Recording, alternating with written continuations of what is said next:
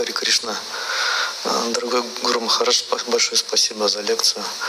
Если ученик а, выпендривается перед духовным учителем, ну, то есть хочет показать себя с лучшей стороны, там, это ложное эго или это истинное эго или любовь?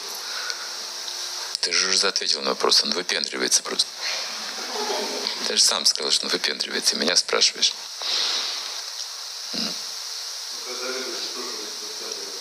Ну да. друг. Да, все только из любви, я понимаю.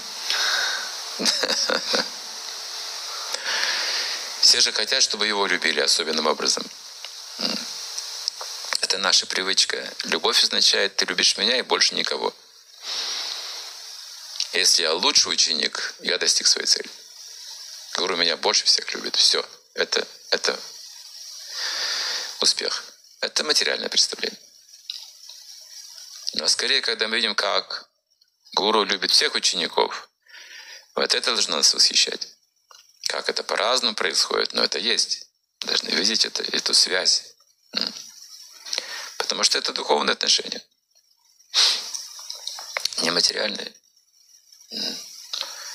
Поэтому, ну, повыпендривается чуть-чуть, ну, понятно, ясно. Дети тоже любят так выпендриваться перед взрослыми. Ну, юмор нормально, тоже весело.